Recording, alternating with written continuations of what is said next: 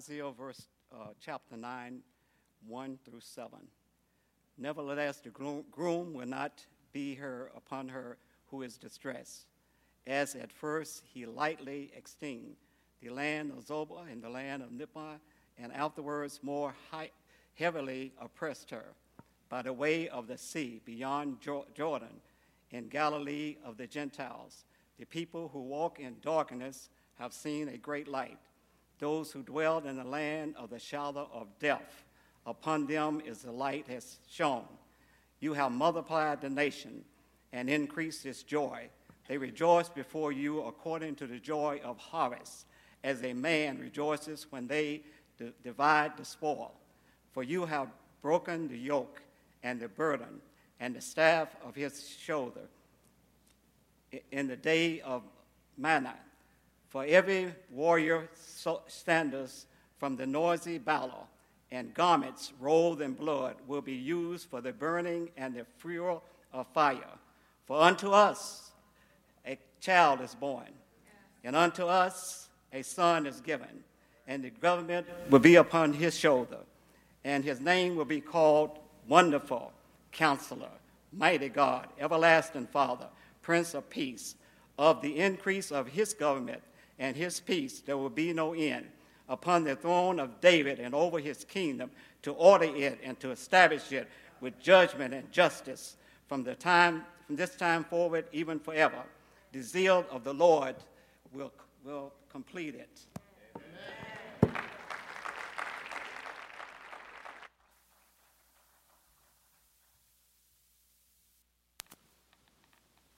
Amen. Something powerful about that prophecy. Thank you, Nokomis, for reading that for us. It's a powerful prophecy because it speaks to the fact um, that we're entering in a new season where we celebrate the fact that God came for us. So, Merry Christmas, everybody. I'm glad to see you and uh, glad to add those who are joining by live streaming today. Christmas is supposed to be a joyful time. I think it's that whole peace on earth, goodwill towards men thing. It's supposed to be part of our celebration that we're filled with joy at this time of the year. But for some people, uh, Christmas this year feels less joyful. Uh, for some, it's because of the pandemic, and uh, maybe they feel less connected to their family, uh, to friends, or to their church. But for some, it's worse than that. Back in September, uh, uh, we as a church, and a number of you joined us with this, we went on a prayer walk with Greater New Beginnings Church, Christian Church at uh, 21st and West Oak. Uh, it was towards the end, I think uh, September 26th or something like that. And we as a church joined their church and went on a prayer walk. And there was a, a number of you here who joined us on that prayer walk. And we started from Greater New Beginnings Christian Church, which actually has only been in that building for probably six or eight years. Before that, it was. Um, Greater St. James AME Church, which is a historic building in our city. Dr. Martin Luther King Jr. preached there in the 60s. And so, of course, when I was there, I went and stood in the, the pulpit, you know, just so I could say I preached from the same pulpit that he did, even though I didn't really. But um, and so we were there that day for prayer, and many of you who were there remember we met David Thomas, who's their outreach pastor, and um, we got to know him. We had a great experience, and as we were going around, I think one person even got saved. We got to pray for a lot of people. It was really a wonderful experience of connecting with Greater New Beginnings Church, and uh, it was just a great day. Well, this week I was back on the West End on Wednesday uh, to join David Thomas and, and some other pastors to pray over our city. And when I walked in the front door of that building, I saw David, and I could tell something was wrong. And I said, Hey, brother, what's going on? And he told me his story just a couple days before that. They were meeting again to do another prayer walk when a car came running down the wrong way. It's a one way street that the church is on. It was going the wrong way. It pulled up actually onto the church's property. It's just the front door, the sidewalk, and then the street. I mean, there's no yard in between. And the car pulled up. Man jumped out of the car and yelled out, Help me. He had been the victim of a drive by shooting. And so David and, and his wife and, and a number of people in the church ran out to help. The, the car had sustained uh, almost 40 rounds fired into the car. The man who was driving was the target of the people shooting, but they didn't hit him. They hit his girlfriend who was sitting beside him. She was holding her five month old baby in her hands and had another child in the back seat. Three rounds hit her and killed her. The baby was also hit but was in critical condition and is actually uh, today still in the hospital. A bullet in, in his head as well.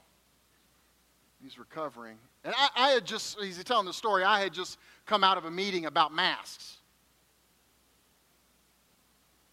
And then all of a sudden I realize I don't have very many problems. As I'm listening to David and I'm seeing his eyes as he's telling this story.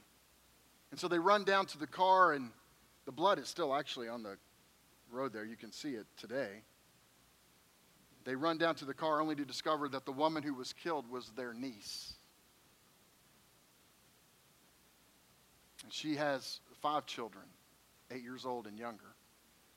I asked David if I could share the story today because they're trying to take up clothes and gifts because they're going to go through Christmas without their mom this year and in following years. And so, I, I what do you say?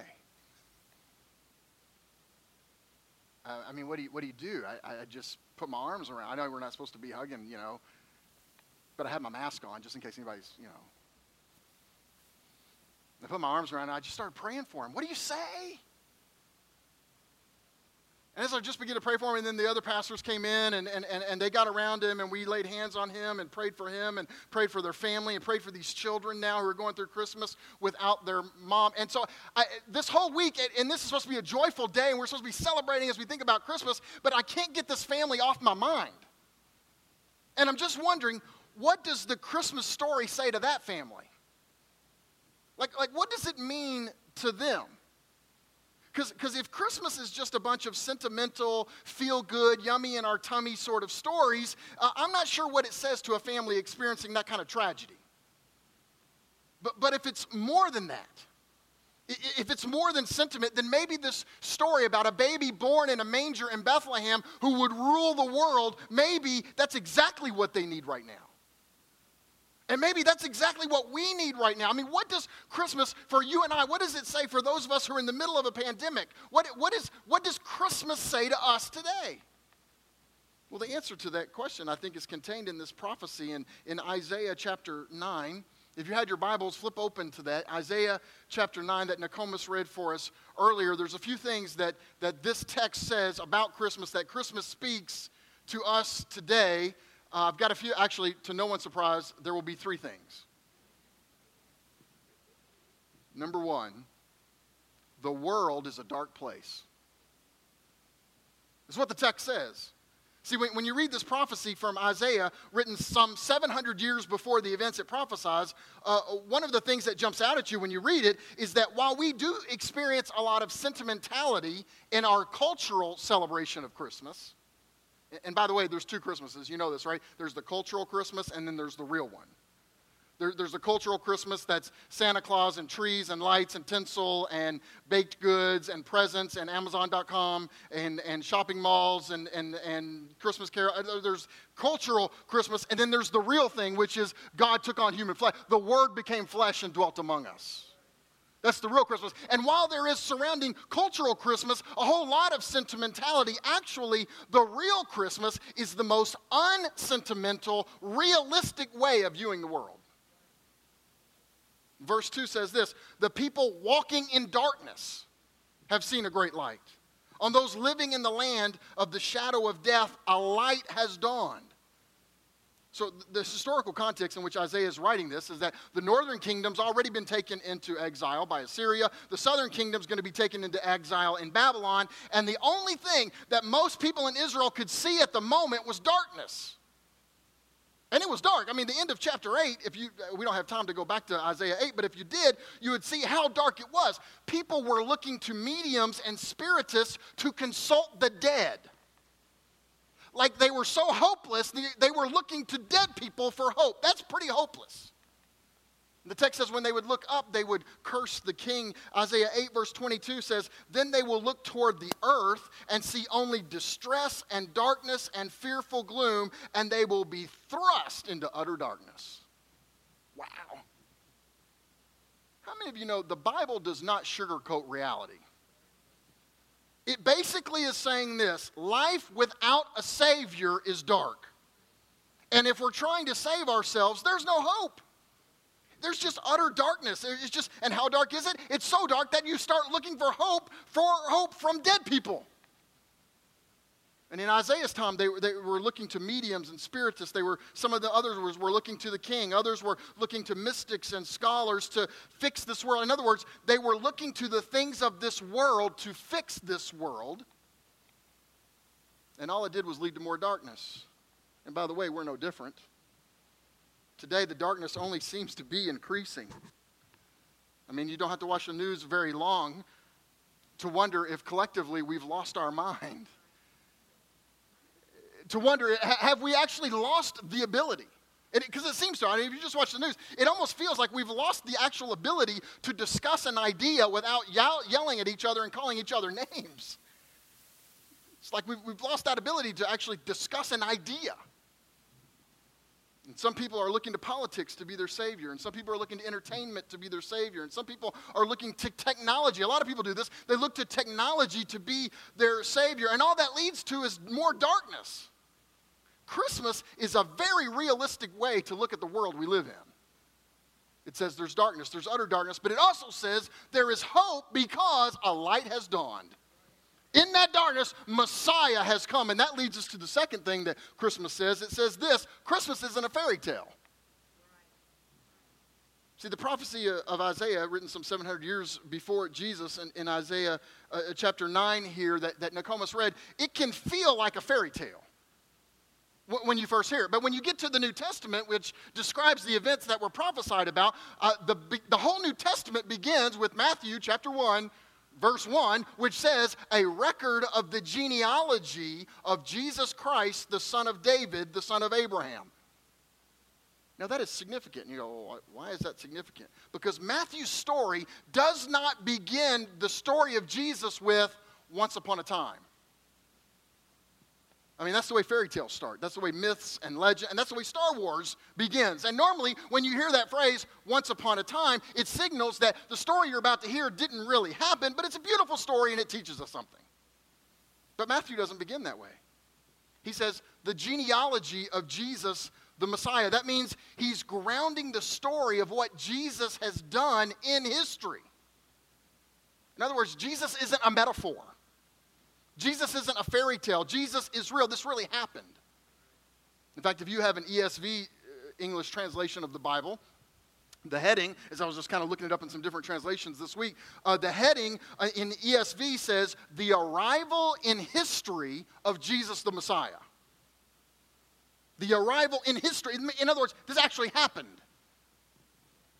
Tim Keller wrote a book uh, called Hidden Christmas The Surprising Truth Behind the Birth of Christ, and he does a really good job of explaining why this is so important. He says the biblical Christmas texts are accounts of what happened in history, they are not Aesop's fables. And what are Aesop's fables? Just inspiring examples of how to live well, right? Uh, there's a moral to the story. But when you read the God, there's no moral to the story in the Nativity. The shepherds, the wise men, the magi, you know, the Mary and Joseph, they're not being held up as examples of, uh, you know, be like them and then you'll be spiritual. That's not what it's saying. The biblical texts aren't primarily telling you how to be good, they are telling you what Jesus did. You see the difference? Aesop's fables are advice the gospel is news. See, and, and the great founders of all, of all, the great founders of all the world's great religions say this I am here to show you the way to spiritual reality, spiritual enlightenment. Here's what you need to do. And that's advice, right? Jesus, however, doesn't say that. Never once does he say, I'm going to show you the way. What does Jesus say? I am the way. I am spiritual reality. I, here's what I've done for you. You see the difference? That's not advice, that's news. Christianity isn't primarily about self improvement. It's not. I mean, it's not a place to get inspiration for how to live, though there's a lot of inspiration there about how to live. That's not the point. It is first and foremost a message of the fact that you need a Savior and you can't save yourself. So Jesus came. Keller writes You begin with Christ not by adopting an ethic nor by turning over a new leaf, nor even by joining a community. No, You begin by believing the report about what has happened in history. See, Christmas isn't a fairy tale. I remember one lady in our life group years ago, uh, in one of the life groups, she was, she was telling her story that, that she, people began to tell her that certain fairy tales, I'm not going to go into it just in case children are watching right now, uh, that certain fairy tales weren't true, and she fully expected that someday somebody was going to tell her Jesus wasn't true. She was sad by that because she wanted Jesus to be real. She didn't want it to be a myth. Well, the Christmas, there's the good news. The Christmas story isn't a myth. It isn't legend. It's history. It isn't advice. It's news. And if the Christmas story isn't a myth or a legend, if it actually is history, then it's true. And if it's true, it changes how you see everything, including myths and fairy tales. You say, what? Yeah.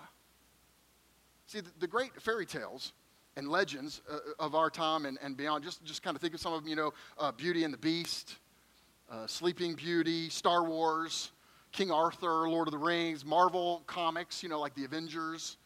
Of course, none of that really happened. But we kind of want them to have happened. Don't we? I mean, for one thing, it's way more exciting than our actual real lives. that's, you know, that's number one. But number two, they seem to appeal to a set of longings in the human heart.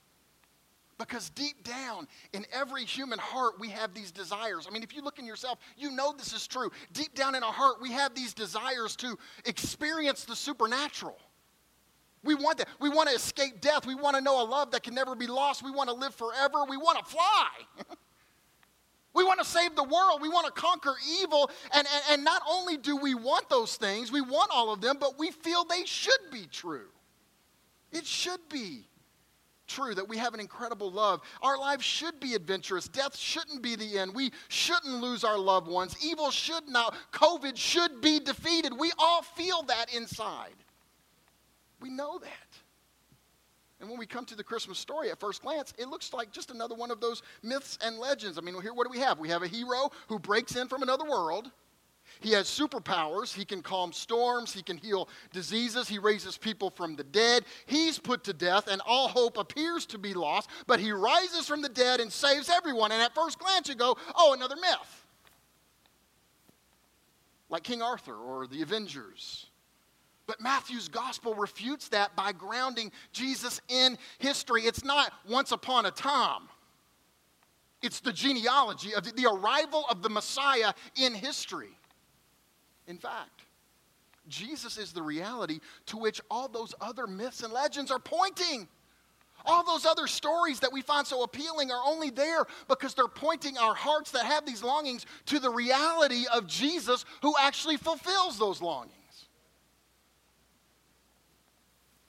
When, when the boys were, were younger, and this happened really more with the older boys than the younger boys, but I used to tell them stories, and I used to tell them these Tim and Paul stories.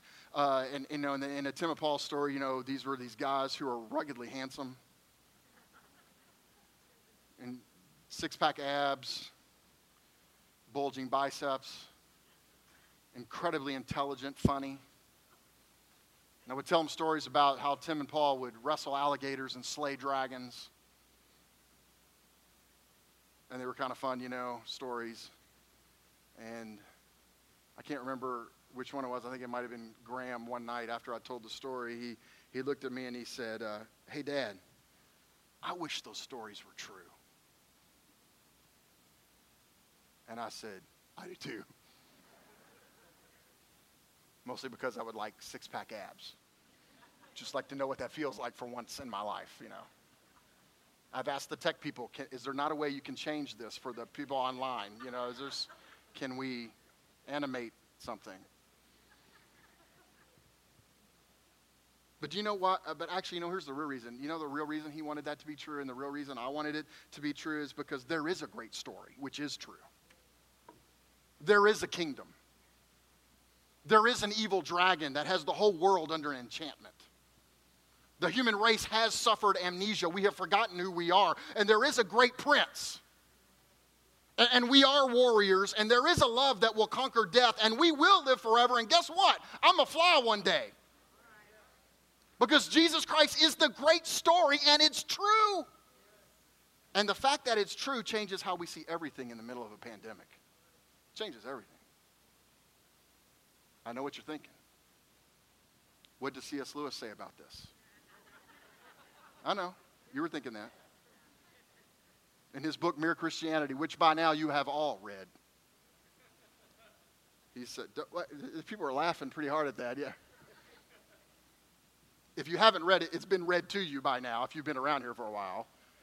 Here's what Lewis says Enemy occupied territory. That's what this world is. Christianity is the story of how the rightful king has landed. You might say, landed in disguise, and is calling us all to take part in a great campaign of sabotage. Whew, that is outstanding. I wish I had written that. So number one, what, what, what, is, what does Christmas say to us right now with things we're going through? To my, to my friends downtown who are, have just experienced a drive-by shooting, it says, number one, the world we live in is a dark place. But it also says that Christmas isn't a fairy tale. And number three, it says Jesus is the true king who saves. He's the true king. I mean, if you look at that prophecy in Isaiah 9, it's, it's saying that when Messiah comes, when Jesus shows up, he's going to be king. Verse 7 Of the increase of his government and peace, there will be no end. And in fact, when, when Nokomis was reading that, didn't you feel the energy rising in us? As he said those words, he will reign on David's throne and over his kingdom. Well, if somebody's on a throne and they're over a kingdom, what are they? They're the king. Establishing and upholding it with justice and righteousness from that time on and forever. The zeal of the Lord Almighty will accomplish this. So, this is part of the Christmas story that Jesus comes and he's king. And when, when you get to Matthew chapter 2, this is what happens. The Magi show up and they come to King Herod. They've seen this star and they're coming to worship. And they said, Hey, can you show us where the, this new baby that's born king of the Jews is? And Herod didn't want to hear that because he was king of the Jews. Or, or so he was claimed to be. I mean, he wasn't even fully Jewish, number one. Number two, he was only there because the Roman Empire had installed him as king over the Jews. And so when he hears somebody say, We know a king of the Jews has been born, he doesn't like it very much because he didn't want another king. So, what did he do? Here's another way where we see that the Christmas story is actually very realistic because what, what King Herod does is, is the slaughter of all the innocents when all male baby boys, two years old and younger, were killed.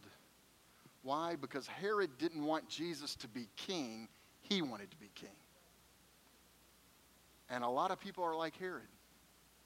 Not, not so much, you know, going around killing people. I don't, I don't mean that. I mean, uh, they don't want Jesus to be king.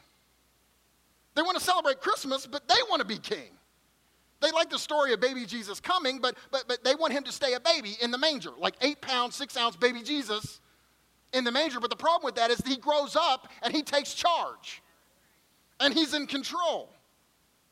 And so, if you want Jesus, if you want to celebrate Christmas, you have to celebrate Jesus as king. I, I was watching a, a Tony Evans uh, message uh, this week on YouTube. And by the way, just side note, as long as we can get through this COVID thing, uh, Tony Evans is going to be here with us in February. Okay, I'm very excited about that. I'm very excited about that. It's going to be a great time. Um, but I was watching this, and he was preaching a message called Missing Christ at Christmas. Uh, and he was talking about how people miss out on Jesus Christ. And he was basically talking about the fact that if you're not celebrating Jesus as king, you're not celebrating Christmas.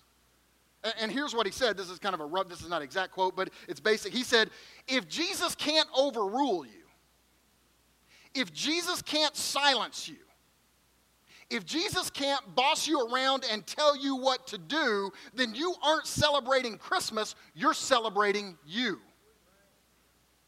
So don't call it Christmas. Call it a holiday. I mean, call it a party. Call it, I'm taking a few days off. But don't call it Christmas because if Christ ain't king, it ain't Christmas. And by the way, it wasn't just Herod who didn't want a new king in the story of Matthew 2, you don't have to go there, but you can read this later. When, when, when the Magi ask Herod, you know, where is this uh, baby born to be king of the Jews? Where is he? He goes to the chief priests and the teachers of the law because he doesn't know his Hebrew Bible very well. You know, that's just part of the story. So he goes, hey, where's the you know where's the messiah supposed to be born and they get the right answer these are the people who have a degree in bible okay they've got they've been to bible college they've been to seminary they got a phd okay in hebrew bible and they get the right answer biblically, theologically. They say he's supposed to be born in Bethlehem, and they actually quote the biblical text of Micah. They say Micah says, and, and they quote, and they get the answer right. But then they don't go out to see him. Listen, it, it's not enough just to get the right answer. It's that you follow him as king. You submit to him as Lord. It's, it's not just, I mean, and, and, listen, we believe in Bible study around here. We're really into Bible study around here. We got Bible studies and, and we believe in it. And, and I got a bunch of degrees myself, but here's the deal having the right answer doesn't fix anything if you don't go to Him. If you don't submit to Him as Lord and King and say, Jesus, it's you. You're King. Because the Bible is not just an end in itself, the Bible is there to connect us to Jesus as King. In John 5, there's a story where Jesus is talking to some of the Pharisees, and he says, You diligently search the scriptures because you think by them you, ha- you obtain eternal life, but these are the scriptures that testify about me. And yet you refuse to come and receive life. It's not enough just to say Christmas is real. We got to come and submit to it, submit to Jesus as king. And it's not just that he's king and he's in charge, it's that he's the king who's going to make all wrongs right. He, he's the king who redeems. He's the king who forgives. He's the king who saves. I mean, Isaiah is prophesying that when Messiah comes, he's going to reverse all the destruction that's been done. That's what he's prophesying. He, he, basically, here's what he says He's going to bring an end to exile, he's going to bring an end to slavery, he's going to even bring an end to war. And he's going to rule, watch this now, with justice and righteousness. I hear a lot of people on the left talking about justice, and I hear a lot of people on the right talking about righteousness. You know what Jesus said? I got them both. And he's going to rule with justice and righteousness, and there will be peace. And to the increase of that shalom, there will be no end. In other words, what's he going to do? He's going to reverse the curse.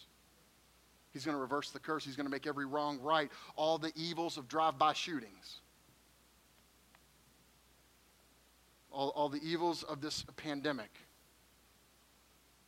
which includes those we've lost physically and those who emotionally and spiritually are going through a really tough time right now, all of that will be reversed and healed. And the best picture I can think of that, and you'll forgive me for using this illustration again, I hope, is The Lion, the Witch, and the Wardrobe. When the Pevensie children go into this magical land called Narnia where animals can talk. I, and I really wish this was true I, because we have this dog. We have a dog named Duke. And, and, and he's part Basset Hound, part Basenji or Basenji, however you say it. And, and, and I look at him and I want to know what he's thinking. I wish I could talk to him. He thinks he's in charge. He thinks he's the Duke. And I wish I could talk to him, you know. So this gets my attention, you know, a magical land where animals can talk. But the problem with Narnia is that uh, Aslan, who is the great lion who represents Jesus Christ, the son of the emperor beyond the sea, um, um, he's gone away, and there's a usurper to the throne, Jadis, and she has all of Narnia under a curse, where it's always winter but never Christmas, which is a terrible curse. Can you imagine? Always winter but never Christmas. It'd be awful. But everywhere Aslan goes, the curse begins to be reversed. And wherever he goes, snow begins to melt, and the, the flowers press up through the ice. And the kids don't know what's happening until they go to the home of Beaver, Mr. and Mrs. Beaver, and they tell her of the great prophecy of old that says that the curse is going to be reversed. And here's what it says Wrong will be right when Aslan comes in sight. At the sound of his roar, sorrows will be no more. When he bares his teeth, winter meets its death. And when he shakes his mane, we shall have spring again. It, doesn't rhyme unless you say the last word with the British accent. Okay, so here's the point. Where did Lewis get that prophecy when he wrote that? He got it from Isaiah, prophesying about Jesus that the curse would be reversed.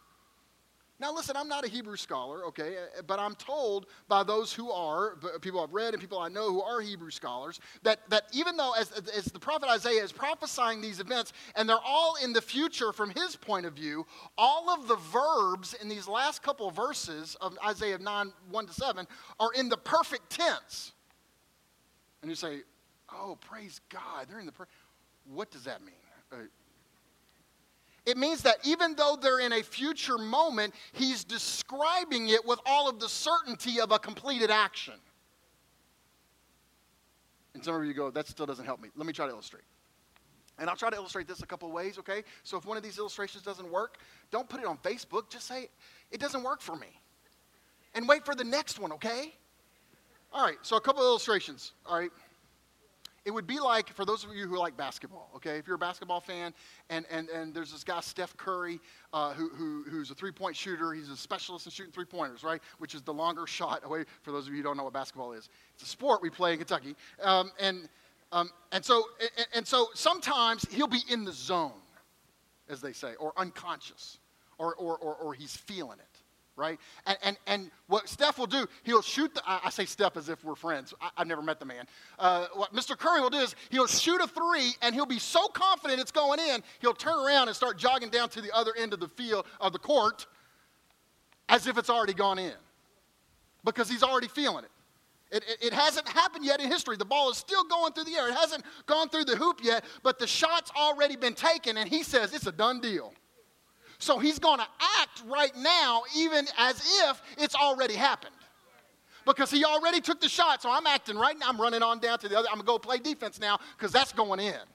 The shot's already taken. And Isaiah is writing he, like that. He's saying, It hasn't happened yet, but the shot's already been taken, and you can be sure it's going through the net. Now, I can tell that didn't, illustration didn't work for some of you. Let me try one more time.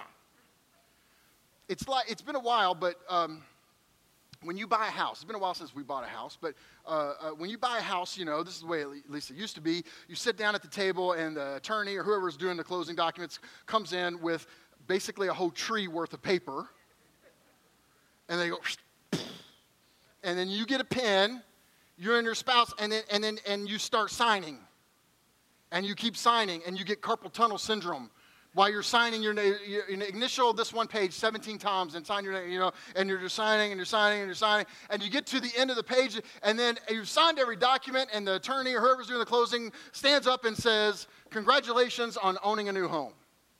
And in that moment, you own the home, even though you haven't taken possession yet right, legally on the pay. Now, nothing's changed in terms of the house, but in terms of you, on this piece of paper, you are the owner of the house. It's all it's a completed action, even though your car is not in your garage.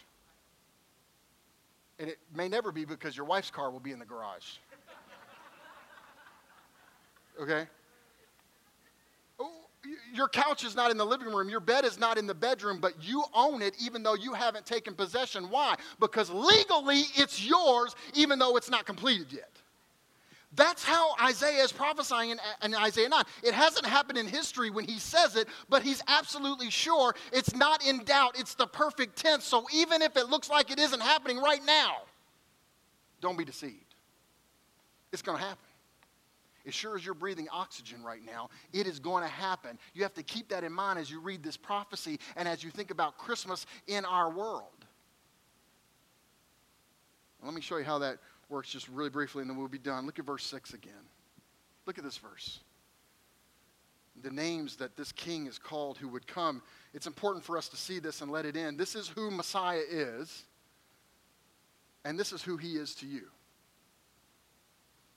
This is where it gets personal, okay? We're not just talking about something out there. This is, this is where the story out there comes in here and changes my life. This is what Christmas says to our friends who are victims of drive by shootings. It's what Christmas says to those in a pandemic who are lonely or isolated or disconnected. Look at verse 6. And he will be called Wonderful Counselor, Mighty God everlasting Father, Prince of Peace. Now, let's just look at those real quickly and then we'll be done. Let's just look at those four things real quickly. First of all, he is wonderful counselor. Does anybody here need counsel? Do you have some decisions coming up? Do you have some difficult circumstances in your life? Do you, are you coming to Christmas and you've got some family dynamics? You know, like there's a family dance you got to do. Can we, and, can I just say this? Can we just let go forever that there's any such thing as a perfect family? And just admit that every single family has dynamics? I mean, listen, the number one reason my family's not perfect is because I'm in it. And it's the same thing about your family, okay? I mean, I'm not in your, you know what I'm saying? You. All right, nobody's perfect, is what I'm saying. And the one guy who was perfect, Jesus, his family was screwed up. You don't think so? Read Matthew chapter 1, read the genealogy. Jesus, only one person in history got to pick his family. One person in history. That was you didn't get to pick what family you were born into. Jesus did get to pick, and who did he go to? A screwed up family. Why? So that you would know you ain't the only one. I mean, you read Jesus' genealogy, he's got murderers, adulterers, prostitutes, he's got all, he's got, and worse, in his family. So what am I saying? Every, listen, every family has family dynamics. Do you need a wonderful counselor? That's Jesus. And maybe some of you are making some big decisions right now and, and you need wisdom. Man, he is the fount of all wisdom. He's a wonderful counselor. And, second, he's mighty God. Mighty, not just a good guy. Might, get the words right. Mighty God. That means he has everything you need. He is everything you need. His power knows no limits. His arm is not too short that it cannot save. There's no problem too big for him, no sin that's too big eh, for him to forgive. There's no addiction and there's no bondage beyond his power to deliver. There's no sickness or disease beyond his ability to heal. Nothing. Mighty God. I don't know. I think maybe there's probably some people here who just need to see a demonstration of his power in your life. He is, that's who he is. He's, he's not just wonderful counselor of all wisdom, he is mighty God.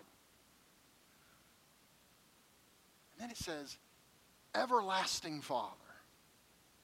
He's everlasting, meaning he didn't just show up today. He didn't even just show up 2,000 years ago. He has always been. He will always be. He's the one who is and was and is to come. He is infinite and eternal. Your problems are finite and temporary. And it's not just that he's everlasting. He, did you hear that? He's your Father. If you know him as your Lord and Savior, he is your Father, meaning he's not just mighty and powerful and everlasting, but you can approach him as a child to his father. I mean, this is an incredible truth that Almighty God of the universe is our Father. And we can go to him like that. Do you believe that? And sometimes when we see the, the, the, facts that get put out in the news, sometimes we need to place over it the fact, the truth over the facts that Jesus is everlasting Father. Wonderful counselor, mighty God, everlasting Father. And then, man, one of my favorites Prince of Peace. Man, we live in a world where peace is in short supply. And, and if you're feeling peaceful, just get on social media, and then you won't after a while. Do you need peace? He is Prince of Peace. And that means, first of all, peace with God in our relationship with God, that sin is removed and we're at peace with Him. But it means more than that. It means peace with one another. And it means even more than that. It means an inner peace that is there irrespective of the circumstance. Like if things are going well, I'm at peace. If things aren't going well, I'm at peace. Do you have that kind of peace? Do you? Really? So, so what is Christmas say to us today? It says these three things. Number one, the world's a dark place. Christmas is very realistic about the world we live in. But it says, number two, Christmas isn't a fairy tale and a light has dawned. And number three, Jesus is the true king who saves.